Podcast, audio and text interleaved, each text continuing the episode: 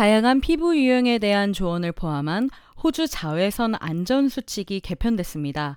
새로운 안전 수칙은 다양한 위험군에 대한 햇빛 노출의 해로움과 이점을 균형 있게 다루고 있습니다.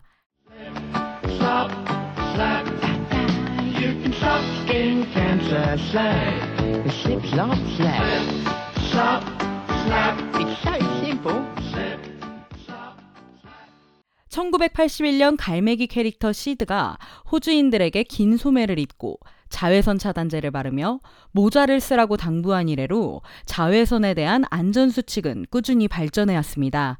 2007년에는 그늘로 피하고 선글라스를 착용해 강력한 햇빛으로부터 눈을 보호하라는 두 가지 권장 사항이 추가됐습니다.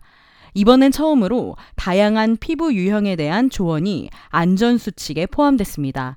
새로운 수칙은 브리즈번의 QIMR 베르그 호퍼 의학연구소에서 개발됐으며 호주 암협회를 비롯한 보건기관의 승인을 받았습니다.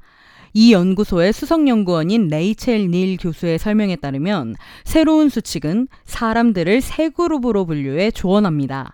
People with very deeply pigmented skin um, are at very low risk of getting skin cancer caused by the sun,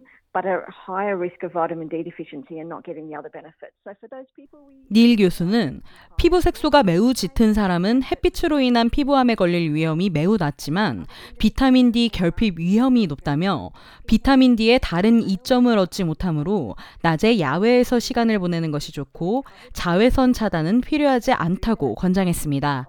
이어 반면에 피부가 매우 창백한 사람들은 피부암에 걸릴 위험이 매우 높거나 다른 위험 요인 에 노출될 수 있기 때문에 야외에 있을 때 완전히 가리는 것이 좋다며 그렇게 할 경우 비타민 D 결핍의 위험이 있으므로 의사와 비타민 D 요구량에 대해 상의해야 한다고 강조했습니다.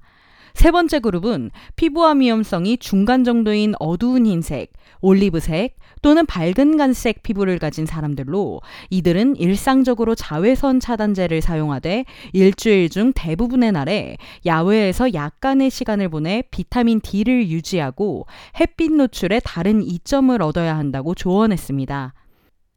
암위원회 전국 피부암위원회 의장을 맡고 있는 앤 커스트 교수는 햇빛 노출이 건강에 해로울 수도 있고 유익할 수도 있으며 사람마다 그 위험성이 다르다는 점을 인정하는 것이 조언의 핵심이라고 설명했습니다.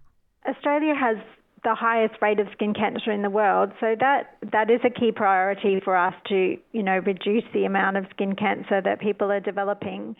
Um, 커스트 교수는 호주는 세계에서 피부암 발생률이 가장 높기 때문에 피부암 발생률을 줄이는 것이 최우선 과제라며 하지만 태양은 신체가 비타민 D를 생산하도록 돕고 시력 및 정신 건강에 도움이 될 수 있으므로 균형을 맞추는 것이 중요하다고 전했습니다.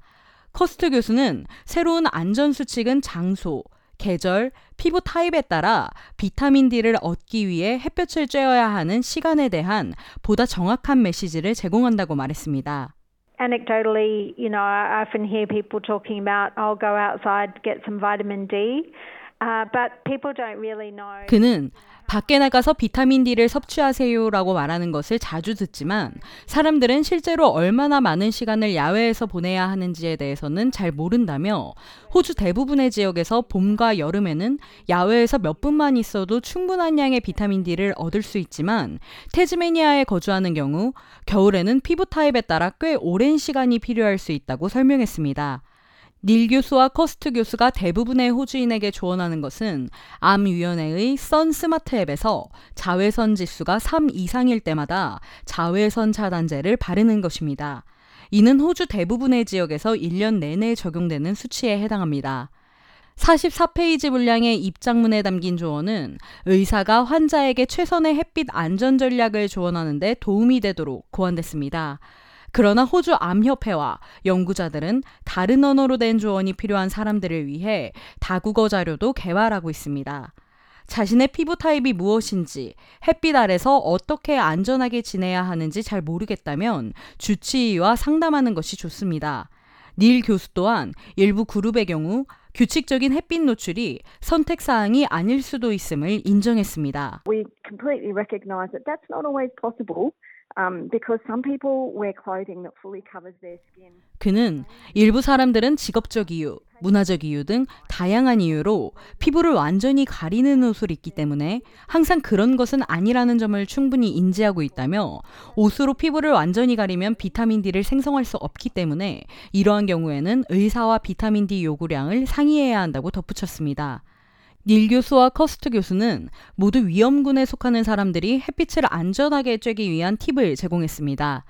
닐 교수는 외출할 때 항상 긴 소매 셔츠를 입지 않아도 되도록 자외선 차단 팔토시를 갖고 다니는 것을 좋아한다고 전했습니다. 커스트 교수는 자외선 차단제를 칫솔 옆에 두고 양치할 때마다 자외선 차단제를 바르는 것을 추천한다며 또한 지속적으로 자외선 차단제를 덧바르는 것 역시 중요하다고 조언했습니다.